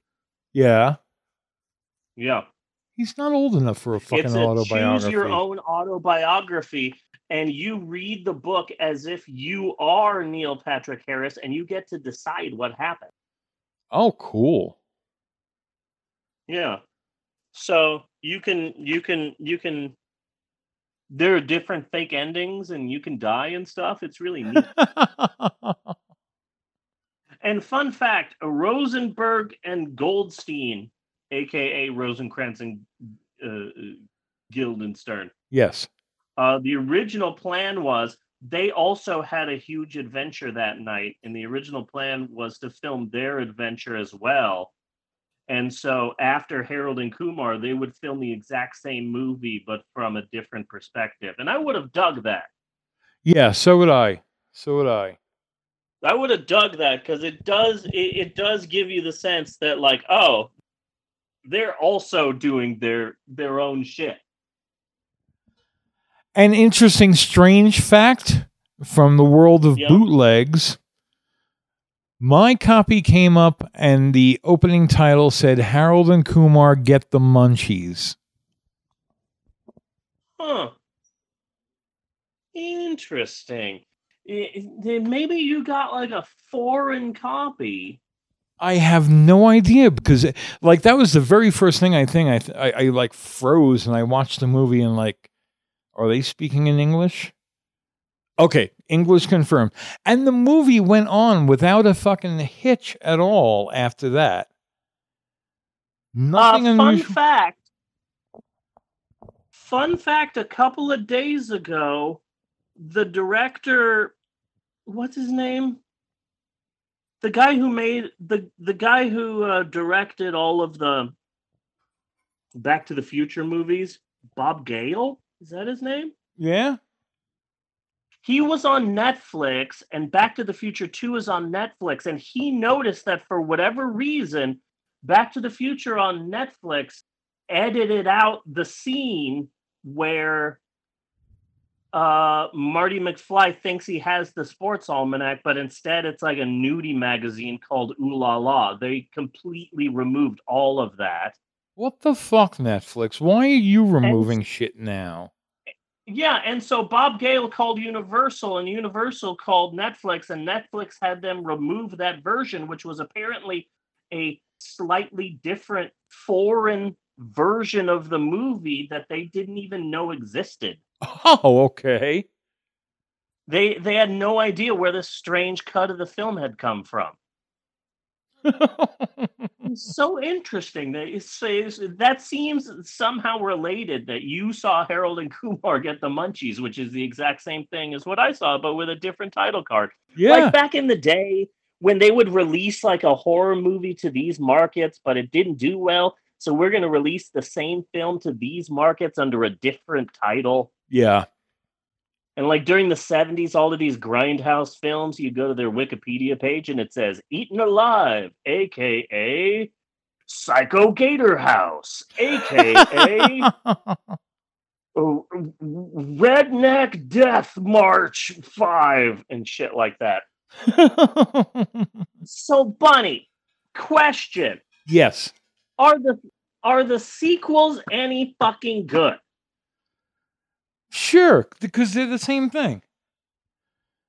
Okay, Natasha Natasha was all excited that I was watching the Harold and Kumar movies because um one of the guys from Supernatural is married to a character actress who was in the second one. Uh huh. Okay. So so because everything is connected to Supernatural. yes. So so she was all like, "Oh, which one are you watching? Oh, you know, Janelle is in Harold and Kumar go to Guantanamo Bay. Are you guys gonna do that?" And I'm like, "Not now, because Fred Willard's not in it." yeah. But I was interested if if the Guantanamo Bay and the Christmas special, whatever the fuck, were were were were worth tracking down. Well, the Christmas one I haven't watched because I can't watch it. It's in 3D, and I don't have anything to play it. Uh, but I do have it. uh, Harold and Kumar, yeah, it's fun. It's it's, I mean, it's it's the sequel to this. It's this more. Yeah. Okay. Like I don't know what to say about it past that. You know? Yeah. Yeah. Um so that's interesting. Um I like the movie. It's a lot of fun. And I feel that with the movies that I have picked out for our uh, summer of Fred Willard, some of these are pretty bad. Yes. I have a feeling that we are definitely not going to like all of these films that I have picked out here. But uh, that being said, I had a lot of fun with Harold and Kumar Go to White Castle. This is something I, I'm definitely gonna just pop in and watch every once in a while. You know? Yeah. Fun ass movie. Fun ass movie. So that's so that's all I have for this week. Next week, I was trying to put off the Christopher Guest movies. Okay. I didn't want to start out just Fred Willard died, let's do best in show. Or, you know, like Yeah. Fred Willard died, of course we need to do waiting for Guffman first. So I wanted to put some space between you know the the Christopher Guest documentaries which are wonderful but it, it, when I think of Fred Willard, and he's been in a lot of things, there is one part of his that I always go back to over and over again. He does not have a lot of lines, but the lines he has are fucking great, and I say them all of the time. So fuck it. Next week we are doing the Natasha and I's first date. Okay. First time we ever went out. We went to a preview of next week's film, A Mighty Wind. Okay. It is in the cough cough. Okay. The crazy part is some of these some of these songs are actually very good. Uh, I have the the new Main Street Singers version of "Never Did No Wandering" on my phone. It's it's one of my most listened to songs. I listen to it constantly. My kids have no idea that this one song that they really like is from a mockumentary. but it is impossible in my house to just say what happened. Yeah. You can't just say what happened. You have to say what happened. and it's m- m- one of my, if not my, the favorite Fred Willard character, and I love it so much. And that's what we're doing next week. We are also going to be talking about the importance of eating potato chips before you die. Next week, uh, an SNL uh, a current SNL cast member has a new podcast that we're going to be talking about. I'm very excited about this podcast. And of course, the Noid was involved in a hostage situation once, and we are going to be talking about that as well. Awesome. And continuing our summer of Fred Willard with a look at the Christopher Guest mockumentary, A Mighty Wind. That is next week, and I'm very excited about that.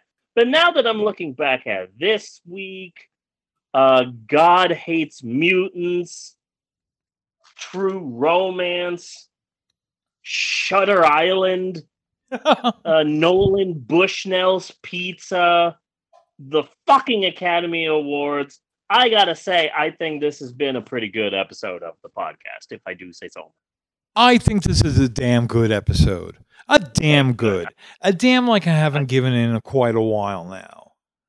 Okay, good. I feel I felt the same way, but I didn't want to step on your toes. But yes, I I concur, good sir.